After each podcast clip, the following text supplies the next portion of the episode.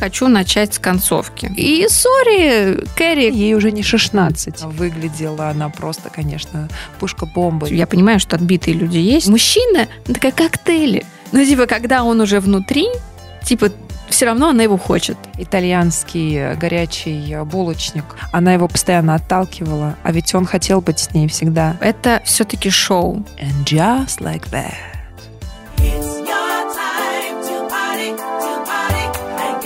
Всем привет, всем привет, всем привет.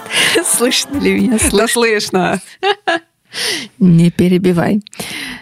С вами в эфире подкаст «А мне можно». И его немножко истеричные ведущие а, Таня Климахина и Инга Сахонис.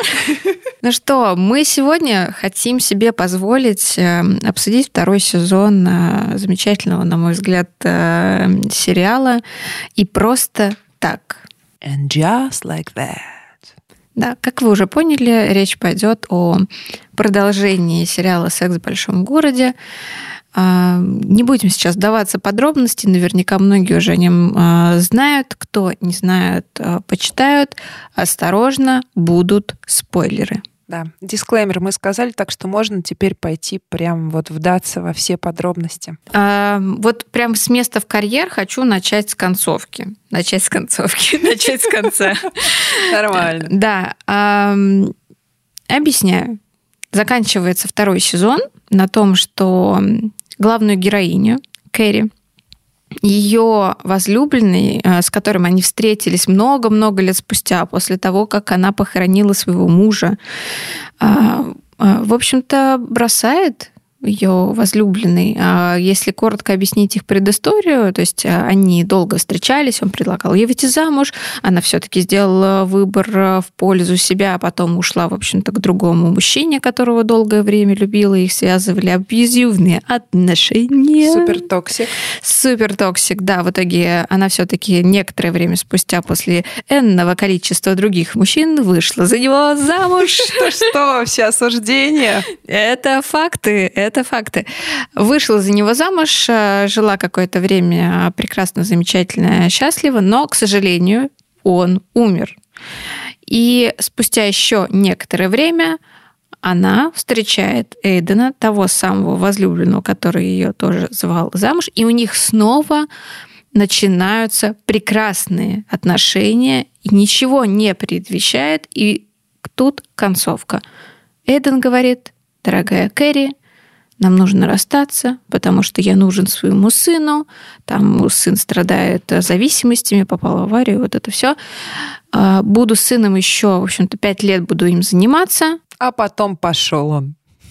Да, и, и сори, Кэрри, как бы пять лет, подожди. И он там еще типа показывает, что эти пять лет пройдут вот, вот, вот так вот. И такой типа, сейчас я щелкну пальцем и не щелкает. Кэрри такая типа... Козлина. Да, типа, а что ты не щелкаешь? Он такой, ну так ты даже и щелкать типа Это не надо. Это газлайтинг, вы поняли? Да, в общем, э, ну честно, я, я во-первых, окей, даже если воспринимать эту историю как а, потенциально жизненную историю, что тебе говорит человек, ну, э, в общем-то, у меня тут такие дела, проблемы, значит, э, сын вообще не в метозе, нужно им заниматься, скорее всего, пять лет, пока он там хотя бы не станет совершеннолетним. Зачем полностью рвать какие-то связи на пять лет? Почему? А, окей, ладно, вы можете там время от времени встречаться, ну или хотя бы, я не знаю, пишите письма, созванивайтесь. Что значит до свидания на полные пять лет? А, увидимся. В общем, у меня очень смешанные ощущения по этому поводу. А, такое ощущение, что либо, собственно, люди, которые писали этот эпизод, и концовку в целом, они, ну, как бы, они как будто хотели внести в это что-то, ну, типа, настоящая любовь подождет, нужно делать выбор в пользу семьи, вот у тебя ребенок, ты за него ответственен, поэтому нечего тут э, на всяких кэрри распространяться. Вот либо они не дотянули как-то, да, потому что в итоге история получилась сказать неправдоподобная, да, а, либо они, может быть, хотели показать действительно, что Эйден настолько принципиальный, что он поставил такие условия Кэрри. Слушай, давай я э, скажу, как я это вижу, и, возможно, у нас с тобой тут будет э, жесткая, может быть, жаркая ссора. А, значит, как вижу это я? Я согласна, что это супер нелогично, и ведь Кэрри ему говорит, слушай, окей, давай я буду приезжать.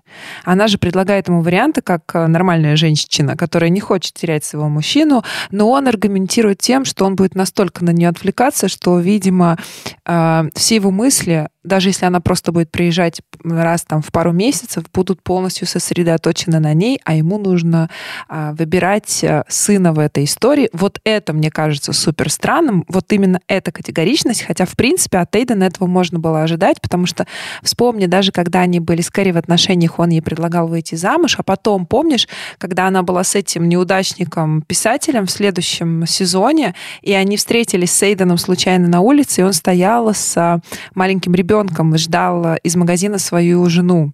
То есть он всегда рисовался как семьянин, как человек, который заточен под семью, под детей. И, в принципе, например, для меня было неудивительно, что он выберет своего сына, а не Кэрри. Другой вопрос, зачем вообще, в принципе, ставить какие-то сроки? Ведь не только, а, скажем, ты, допустим, в это время будешь заниматься сыном, но и Кэрри как будто бы эти пять лет должна сидеть и ждать э, его у окна. А если посмотреть правде в глаза, ей уже не 16. И вот этот момент момент еще немножечко меня, честно говоря, выбесил, потому что, окей, у тебя проблемы, ты понимаешь, что ты сейчас не готов продолжать отношения, тогда просто а, поставь все точки над «и» и дай свободу человеку. Не нужно давать ему какую-то надежду, что через пять лет вдруг резко все поменяется, и они а, под закат своей жизни, я буду очень сегодня токсичной, а, смогут опять быть вместе, уже никакие дети им не помешают. Ну, я думаю, у нас здесь с тобой нет каких-то принципиальных разногласий. В общем-то, действительно, это очень э, странная постановка вообще всего. И если честно, здесь, э, ну, возможно, опять же, если гипотетически рассуждать вообще, кто это такой человек э, Эйден, да, ну, здесь ну, максимально он делает то, что вот считает именно не то, что даже важным, а правильным. Он рисуется каким-то супер правильным вот, значит, у меня сын, буду только с ним, ведь я ведь ответственна за него. Но вообще-то он ответственен еще и за то, а, какие у него отношения с другим человеком, то есть с Кэрри. За ее чувства он тоже ответственен. И действительно, либо ставь все точки над «и», а, либо все-таки ну, будь взрослым человеком, решай семейные какие-то отношения и, возможно, как-то продолжая отношения с Кэрри. В любом случае, мы сейчас с тобой рассуждаем да. гипотетически. Само собой. Есть практическая история. Ты знаешь, мы сегодня буквально с утра обсуждали тоже этот эпизод финальный с одной из моих учениц на уроке. Она живет в Л.А., поэтому она это посмотрела еще намного раньше меня, поскольку у них релиз выходит типа на неделю, может быть, дней на пять раньше. Неважно. А, в общем, идея заключается в том, что она, например, убеждена, что это просто клиффхенгер, который сценаристы сделали специально для того, чтобы был задел для третьего сезона, потому что первый сезон был же не очень удачным. И правда, вот, например, по моим личным ощущениям, первый сезон, на мой взгляд, был провальным. Во-первых, то, как они выглядели, а то сколько всего там было намешано, вся повестка, возможно, невозможная была собрана воедино, и казалось, эта концентрация супер нереальная, по крайней мере, для меня. И второй сезон был, честно говоря, глотком свежего воздуха. Я узнала Миранду, я узнала Кэрри, да, они были все теми же героинями, просто чуть-чуть повзрослевшими, но это было очень натурально, очень как-то логически, мне было супер приятно это все смотреть, и мне кажется, что, возможно, как раз эта история, что второй сезон все-таки в рейтингах показал э, очень красивые цифры. А, возможно, даже была какая-то вот эта техническая история, чтобы подвесить крючок и на третий сезон продолжение. Да, это как раз то, о чем я говорила, что типа нужен клиффхенгер, но при этом сценарно они не дотянули, чтобы это оправдать ну, для зрителя, чтобы зритель поверил. Даже самая э, большая претензия, что я не поверила, что так вообще, ну, как бы делается. Вот. То есть я понимаю, что отбитые люди есть, но как бы все-таки хотелось бы поменьше. Но, но мне очень понравилась э, реакция Кэрри. Видимо, э, Кэрри, уже будучи, ну, действительно довольно взрослой, уже и мудрой женщиной, она отреагировала на это стойко и как-то даже, эм, ну, не знаю, с какой-то такой надеждой, ну, с ироничной надеждой, типа, ну, ну, ну, случится, значит, случится. И, и там последние моменты, да, когда она с подругой своей лежит на, на, да, на пляже в Греции. На пляже в Греции. А, там у Симы ситуация, что, значит, у нее ее режиссер, значит, э, продюсер или кто там он. Э, режиссер, да. Да, он уезжает на 5 месяцев, и она должна его 5 месяцев подождать. А Кэрри, соответственно, 5 лет. И она говорит, ну, смотри, как вот я должна 5 месяцев ждать, ты 5 лет, типа, что нам с этим делать? Вот. А Кэрри говорит, ну, типа, возможно, будет еще там второй, по-моему, она сказала. Будут еще и другие. Будут, да, будут еще и другие. И такая, он такой, мужчина, она такая, коктейли. Ну, типа, потому что, ну, окей, да, да, очень-очень искренние, э, теплые чувства к Эйдену, возможно, было бы все прекрасно, но вот он решил уйти из ее жизни, но при этом ее жизнь не закончилась. И еще, видимо, из-за того, что она прожила охренительную потерю, э, смерть своего мужа, это ей тоже дало э, вот такой буст, такую стойкость, чтобы вот когда ее в очередной раз э, покинул а, бойфренд, она не сломалась, она не посчитала, что из нее там вырвали что-то прям вот из груди, хотя это все равно очень, очень больно. Вот. Она такая, ну да, будут другие коктейли, мужчины, ситуации, вообще жизнь будет продолжать идти. И это на самом деле так, потому что если немножечко откатить назад и поговорить о том, что она все-таки решилась на продажу своей культовой квартиры, от которой она в итоге не могла, а, от которой она не могла отказаться, и будучи замужем за Бигом, хотя в ней не было такой острой необходимости, и потом, помнишь, она пыталась переехать в эту квартиру в первом сезоне, где было очень много света, и, в общем, глючила постоянно техника, и она там долго не смогла пробыть. И тут она как будто бы ради Эйдена переезжает в другое место, совершенно другой формат, другой, другая двухуровневая квартира. И при этом вот надо ей дать должное, я действительно не увидела какого-то вот этого упрека. Помнишь, она в финальной серии говорит, что она расстается с ожиданиями, когда Эйден ей говорит о том, что он не готов продолжать а, отношения сейчас. Она говорит, я думала, что я с ожиданиями рассталась, а типа нет. По факту для меня наоборот, вот этот ее шаг, что она остается в этой своей квартире, она понимает, что сейчас ситуация разворачивается так, и единственное, что она может сделать, это достойно принять эту ситуацию.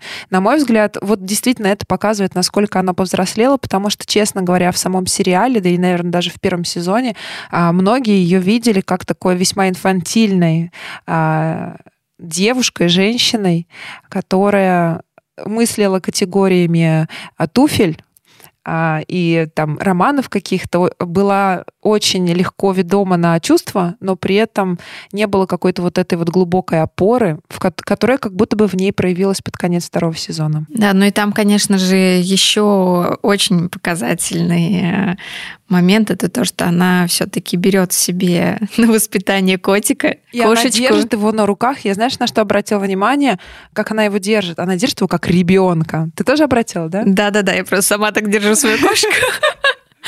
Ну, да, действительно, мы видим, что э, ее взросление через э, принятие ситуации и через э, то, что она впустила в свою жизнь существо, о котором нужно заботиться постоянно. Потому что, как ты правильно отметила, и в сериале оригинальном она жила свою жизнь так, что фигура здесь, фигура там, она ни о ком не заботилась. Ну, понятно, что у нее там подруги, да, конечно, по первому зову которых она всегда там приезжала, прибегала, звонила там и всячески участвовала в их жизни, но в целом вот такой вот э, заботы, которые требуют э, отдачи постоянной, у нее никогда не было. И здесь она наконец-то берет на себя эту ответственность в виде вот этого вот котика, в виде принятия ситуации.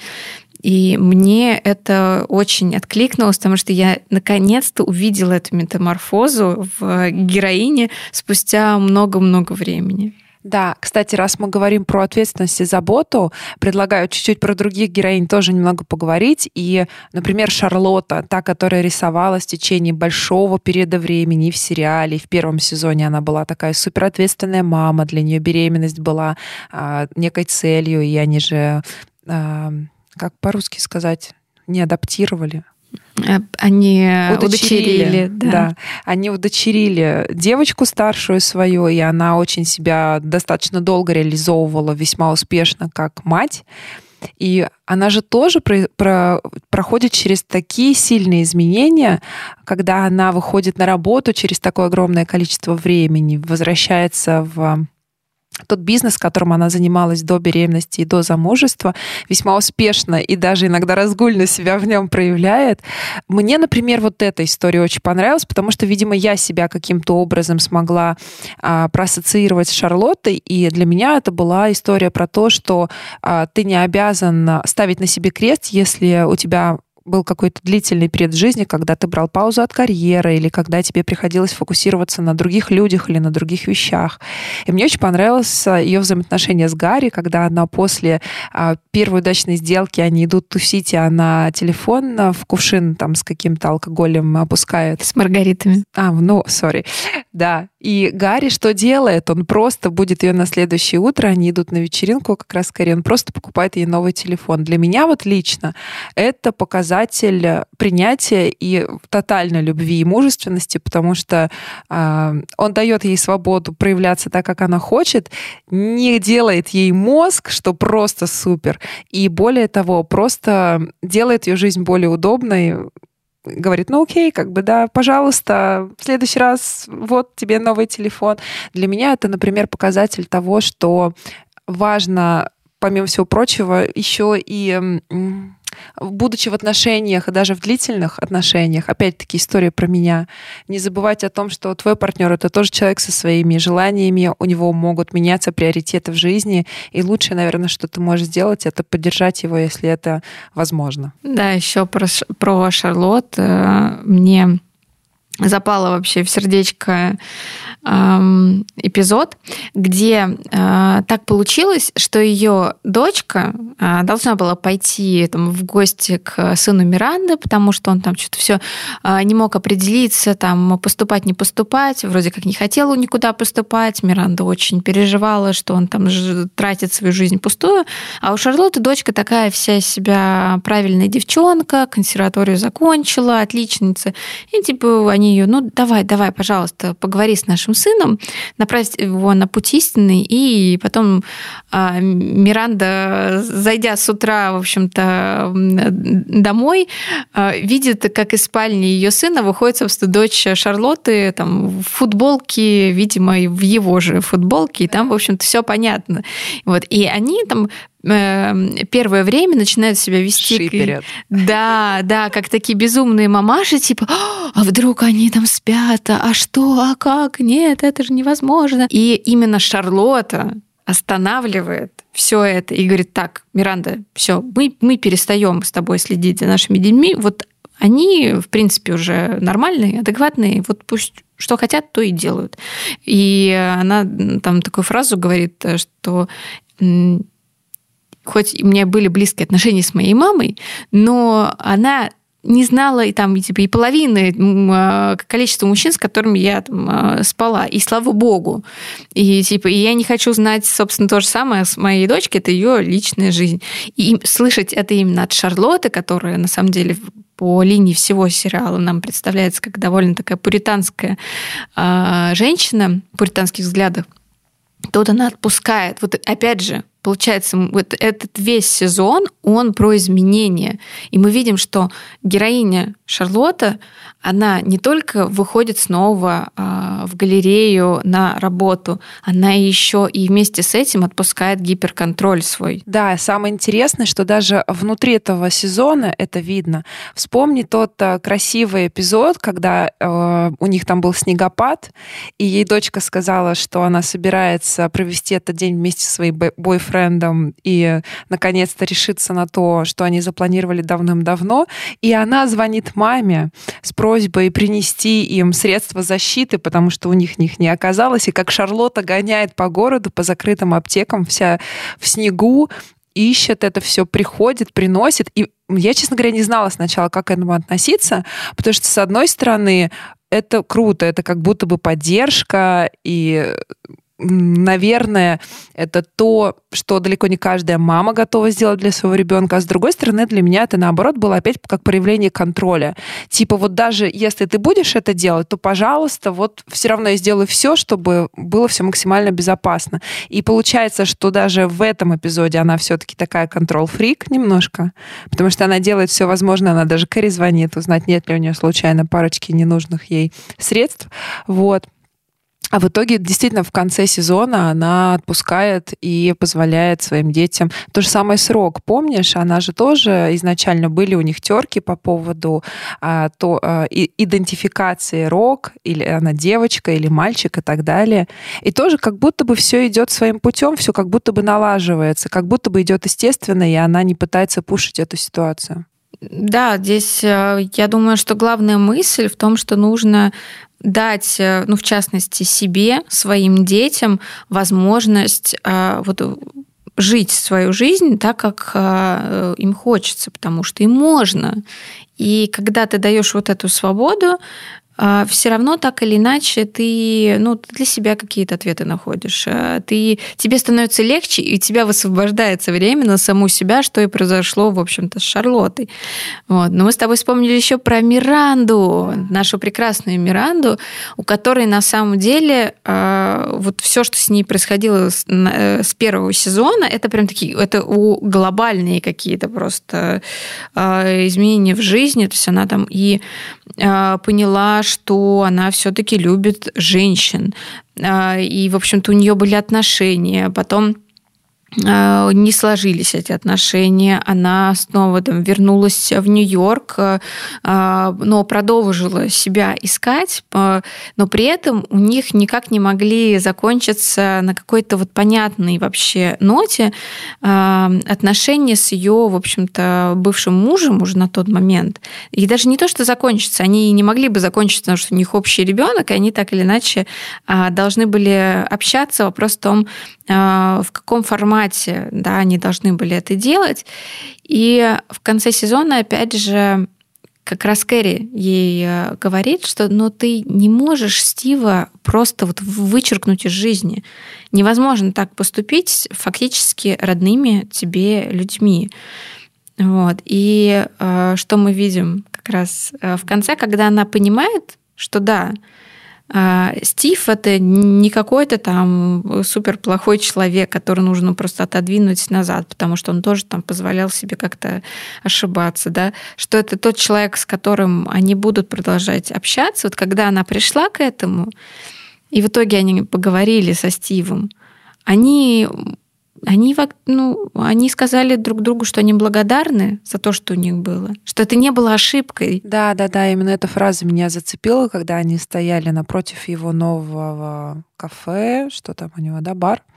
Вот. Э, и когда они обсуждали их брак, и те слова, которые он произнес о том, что этот брак и отношения с Мирандой никогда не были для него ошибкой, у меня, честно, конечно же, все равно есть э, мысль и надежда, что, возможно, даже что-то будет из этого, может быть, в третьем сезоне, который, я так думаю, будет, потому что, мне кажется, Стив, он ее все равно не отпускает, он ее продолжает любить, и эти его ошибки, про которые мы немножко тут вкратце сказали, это была больше какая... Я не хочу его выгораживать, но это больше, на мой взгляд, как просто защитная ответная реакция на то, что он чувствовал в этих отношениях. Он в первый раз, когда я изменил, это было тоже на самом деле неспроста. А помнишь, когда у них только ребенок родился, и она его постоянно отталкивала, а ведь он хотел быть с ней всегда. И здесь получается, что это она начала, э, ну, она ушла из семьи, она себя стала а, пробовать в другой роли, а он остался как бы не то чтобы у разбитого корыта, но он остался с тем, что он остался. Естественно, каким-то образом ему, возможно, даже свое собственное достоинство и ощущение себя как мужчины тоже нужно было этим ну, доказать самому себе, что ну, он, он просто еще... продолжил тоже жить. И да. да, там речь была не про какие-то длительные отношения, да, в которые он там вошел, это просто а, была интрижка. И, ну, это было логично на самом деле. И я могу себе представить, что как бы он это, это сделал, там женщина ему понравилась, но при этом э, с точки зрения каких каких-то глубоких чувств. Эти чувства там оставались э, вплоть до конца сезона именно к Миранде. Э, будет у них э, снова камбэк или не будет? Ну, если будет, честно говоря, это будет, ну, это будет странновато, потому что, ты знаешь, это, ну, как-то слишком много раз уже это было. А для меня нет. Для меня это про то, что у них настолько сильные отношения, ну, потому что я правда верю в это, ну, со своей какой-то перспективы, что даже вот эти кризисы, которые они, возможно, не совсем экологично для друга проходили, это можно же это воспринять как просто кризисы в глобальной таймлайн их взаимоотношений, а не то, что типа они расходились, сходились, расходились, сходились и так далее.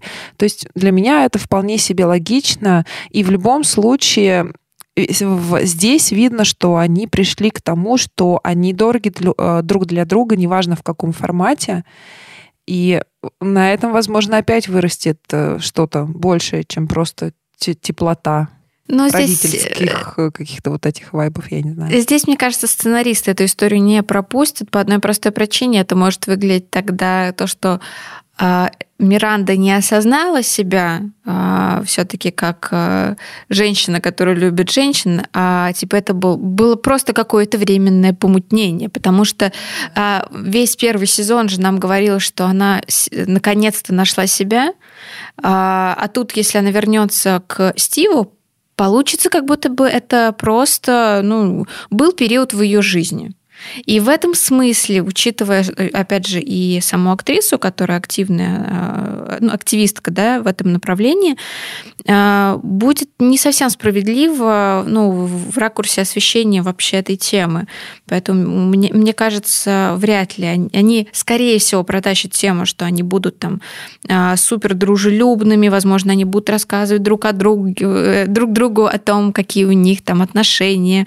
Возможно, даже, кстати говоря, если уж фантазировать, допустим, у них появятся какие-то э, новые а, партнеры, они будут с друг другом делиться, будут э, дружить, и эти партнеры будут ревновать а, Миранду к Стиву, и, соответственно, наоборот, настолько... Надо подкинуть сценаристам этот ход. Да, настолько крепка будет, э, будет дружба их. Возможно. Да. Кстати, говорим про дружбу, и одна героиня, которая была заявлена с самого начала, и все ждали ее появления, которая появилась наконец-то под самый занавес. Саманта, что ты думаешь про эту сцену? А, знаешь, что многих она разочаровала, например. Кто-то ожидал большего. Что у тебя? Ты знаешь, я, в принципе, что касается сериалов, стараюсь особо ни на что не надеяться, потому что я осознаю... Э- ну, огромную рекламную подоплеку вот этого всего. Это все-таки шоу. А, и, конечно, конечно, нужно зарабатывать на этом, конечно, нужно вот эти пресловутые клиффхенгеры делать. И а, появление Саманты, ну, оно на 100% было продиктовано тем, чтобы привлечь аудиторию, чтобы повысить рейтинги, ну, ну само собой. Поэтому для... я вообще ни на что не надеялась. А, единственное, что, ну, позволила себе немного ожидать как-то более такого большого а, появления, чтобы они хотя бы там реально встретились, реально встретились, а, чтобы была какая-то история, что, допустим, один эпизод этому бы посвятили, там приехала Саманта, что-то случилось, там я не знаю, они опять э, все там... вчетвером пошли в бар пить космополит. Ну да, что-то вот какой-то такой-то момент, вот. А здесь мы ее увидели, это приятно, это опять же наверное, больше э, подсветило изменения в Кэрри, и в том, что они же там э, практически не общались, но тут они наконец-то поговорили нормально по телефону, ну как нормально, обменялись фразами. Да, там она э, прощалась тоже с квартирой по телефону. Вот. Эм, в общем-то, в принципе, не, ну, нет каких-то вот прям а, вау-эффект, Саманта появилась. Она классная, да, но очень-очень-очень мало. Я слышала или читала, я не помню, честно говоря, откуда у меня эта информация, что а, в конце эпизода, где Саманта заканчивает говорить по телефону, она целует трубку, и этого не было якобы в, в сценарии, это был такой вольный ход со стороны актрисы для того, чтобы показать дань уважения всему этому большому сериалу, в котором она принимала участие в течение длительного периода времени, такой типа, ну не то чтобы жест примирения, но жест, э, как будто бы она дает должное вот этой эпохе большой. И, честно говоря, может быть, э, под воздействием этой информации, может быть, просто потому, что мне понравилось, как Саманта говорила, как она выглядела, она просто, конечно, пушка-бомба и так далее.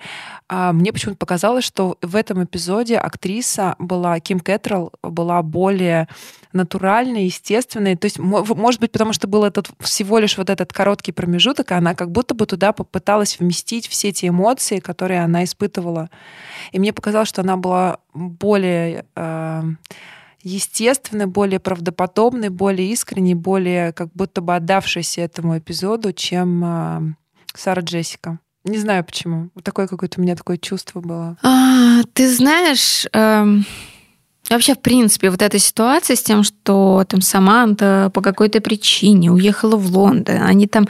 И даже а, там же нет такого, что они там поругались как-то, да, типа тут просто она уехала. Вот. И э, с одной стороны, слушая их разговор, как будто бы это, ну, это типа просто еще один вот такой вот разговор э, подруг, которые, в принципе-то не прекращали общаться. Просто для нас, как для зрителей, все это их общение, которое как будто бы должно быть, оно происходит где-то там за кадром, но мы этого не видим, и для нас ощущение, что они в принципе не общаются. Но если представить, что они нормальные подруги, они периодически созваниваются. Там а, есть подтекст, что Кэрри обидела Саманту, и они действительно, у них была как будто бы по сценарию ссора, что Кэрри отказалась, э, ну, там, в каком-то проекте давать ей что какое-то участие. Ну, что-то, короче, у них было, какой-то замес был. Но, тем не менее, там не было прямо тотального разрыва, было, чтобы вот прям вот совсем... Ну, anyway, э, тут, э, опять же, когда мы видим моменты в эпизодах, которые, ну, прям конкретно носят э, рекламный завлекающий характер, от них ждать какой-то правдивости, наверное, просто не стоит. Ну, возможно, да. Мне очень нравится твой бэкграунд, с которым ты подходишь к анализу сериала, что ты а, иногда выходишь из роли зрителя и становишься в роль продюсера. И с этой критической точки зрения рассматриваешь это. Слушай, мне вообще еще очень, знаешь, понравилась история. Я забыла, как зовут по фильме эту прекрасную женщину темнокожую, у которой муж Герберт. Ты поняла, у которой тоже, тоже дети, она узнает, что она беременна, и потом у нее случается выкидыш. Тоже вот эта идея того, что она сейчас на пике своей карьеры, и она реализует себя, и тут узнает про беременность. Вот эти все метания тоже, мне кажется, такая повестка, если честно, а, и текущая, вообще всегдашняя, да, и, честно, вот этот эпизод, когда она узнает, что она потеряла ребенка, и ее поддержка мужа, что она начинает себя винить в том, что она не хотела эту беременность, и поэтому все так случилось. Я просто как человек, который побывал, слава богу, не именно в этой ситуации, но в похожих, знаю, как тяжело морально бывает перенести эту историю, и как важно, чтобы тебя твой партнер поддержал, потому что самое простое и логичное, что женщина в этой истории делает, это она начинает винить себя, что она не берегла себя, что она много нервничала, или докручивать еще миллион каких-то причин, которые на самом деле никак не связаны с тем, что произошло, для того, чтобы объяснить случившуюся ситуацию. И самый, к сожалению, простой путь э, в этой истории — это обвинить себя в том, что так все произошло. И мне супер понравилось, как он просто подхватил ее, поддерживал ее, с, вообще с полувзгляда, полуслова понимал. Вот как они играли, не знаю. Видимо, для меня просто такая тоже триггерная тема, и я очень оценила то, что они, пускай по касательной, но тоже эту тему осветили. А вообще, на самом деле, вот в ну и в первом, на самом деле, втором сезоне тема э, деторождения, э, она довольно активно поднимается. Там еще одна героиня, а, сначала преподаватель, а потом уже и подруга Миранды, она а, Профессор Ная Уоллес. Да, профессор Ная Уоллес, она наоборот не может забеременеть. И они на этом фоне, там у них случается конфликт с мужем, они там обсуждают и там суррогатное материнство, в общем, там много всего происходит, они в итоге э, расстаются. То есть нам пока показана сторона, где не может женщина, но очень хочется, и как у нее вообще меняется все под этим. А, вот не планировала женщина забеременеть, но беременеет э, метается, все-таки принимает решение оставить ребенка, но все-таки его теряет. И э, в этом я заметила такую тенденцию, что как будто бы, как бы женщина, знаешь, там не металась, хочу, не хочу, хочу, не хочу, но типа, когда он уже внутри, типа, все равно она его хочет чтобы он остался. То есть это вот, э, видимо, от природы ты не уйдешь. То есть, если он в тебе уже вот растет, то ты все равно начнешь хотеть, э, чтобы этот ребенок у тебя остался, чтобы он родился, несмотря на все вот а, эмоциональные состояния, на ситуацию вокруг тебя, свои страхи, там сможешь ты карьеру выстроить, не сможешь. Но опять же, я, естественно, профан в этом деле, как говорится, у меня только кошка. Не обесценивай свой Да, опыт. но мне почему-то вот, э, мне кажется, что вот есть в этом доля правды в моих размышлениях. Но я тебя поддержу только с пометкой на то, что мы говорим сейчас о психологически здоровых женщинах, конечно, это так. Мы сейчас не говорим про какую-то патологию отклонения. И это, наверное, единственный верный путь. Э, то, что ты действительно понимаешь, что внутри тебя э, растет живой организм, ты за него ответственна, ты его начинаешь любить, когда он там уже внутри. Не обязательно сразу же, но так или иначе, ты, ну, вы единое целое. Поэтому это, здесь даже, знаешь, на грани того, что ты же сам себе не будешь делать плохо. Это просто инстинкт самосохранения. Да, и при этом, если мы про знаю, немножко поговорим. Тоже весьма на позитивной ноте заканчивается ее история, потому что сначала показывается, что она открыла для себя мир мужчин разных. Миранда от этого страдает. Вот. И я вынуждена была сериал смотреть только на английском и приглушать, потому что там были очень, конечно, интересные, красивые сцены, но слишком экспрессивные для того, чтобы их мог еще кто-то слышать. Вот. И при этом вот она а, опять встречается с этим мужчиной, который оказывается шеф-поваром, которому она дала отворот-поворот, когда еще была замужем. И тоже, кстати, показывается, как верная жена, она понимая, что у них уже жесткие проблемы в отношениях со своим супругом, который уехал в тур, она не позволила себе пойти налево, она не позволила себе окунуться а, в этот прекрасный омут голубых глаз этого темнокожего шеф-повара, а тут она как будто бы с чувством, с толком расстановкой, с чистой совестью наконец-то открывает для себя эту главу, что тоже а, весьма оптимистично. Да, и, кстати, вот э, под завязочку а, к сожалению, у нас пока нет возможности показывать картинки, но я думаю, что если наконец-то мы начнем заливать наши эпизоды на YouTube, обязательно это сделаем. Но посмотрите постеры к концовочке и, ну, вообще, в принципе, вот ко второму сезону. Мы а, можем в наш телеграм-канал их кинуть. Кстати, да, хорошая идея. И там еще постер вот как раз финального ужина, который организовывает Кэрри в ее квартире, ужин прощания. И э, один из постеров это фактически такая жирная метафора на тайную вечерю. И что и Кэрри э, как будто бы собственно, Иисус в середине.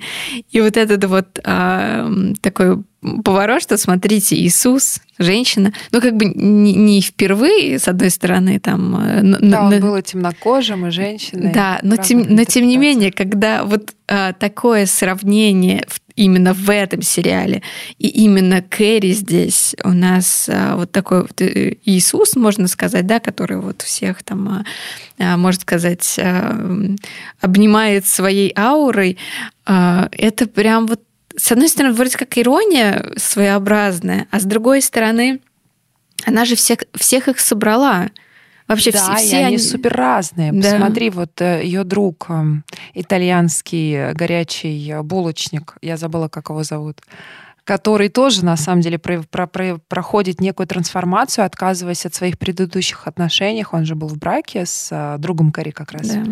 И они э, в конце-то вот а, она и задает тон всему этому ужину, да, и она задает э, вопрос э, финальный, а от чего вы хотели бы отказаться? Вот мы в нашем замечательном подкасте говорим, а что вам можно? И это же это в то же время, что вам можно от чего-то отказываться.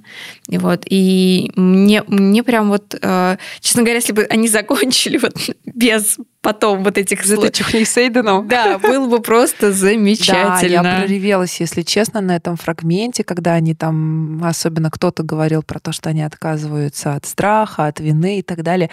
Каждый человек мог себя соотнести с тем или иным персонажем.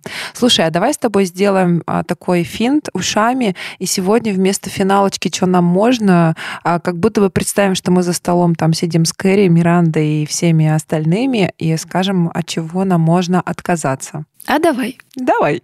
Ты первая. Спасибо. Слушай, я не буду, наверное, оригинальной. Мне, правда, очень сильно запало в душу большинство ответов гостей Кэрри. И я, наверное, хочу сказать, что я хочу отказаться от страха стереотипов, у нас же нет сейчас ограничений по одному чему-то, как Кэрри там навешивала, от страхов, стереотипов и наверное, правда, от э, чувства излишней ответственности. Вот, кстати, я хотела бы отказаться, потому что cliffhanger у меня начинается новый период в жизни, который будет требовать от меня чуть больше ответственности в моей личной реализации и как будто бы меньше ответственности в отношении себя как матери, поэтому чуть-чуть снизить градус ответственности я бы хотела.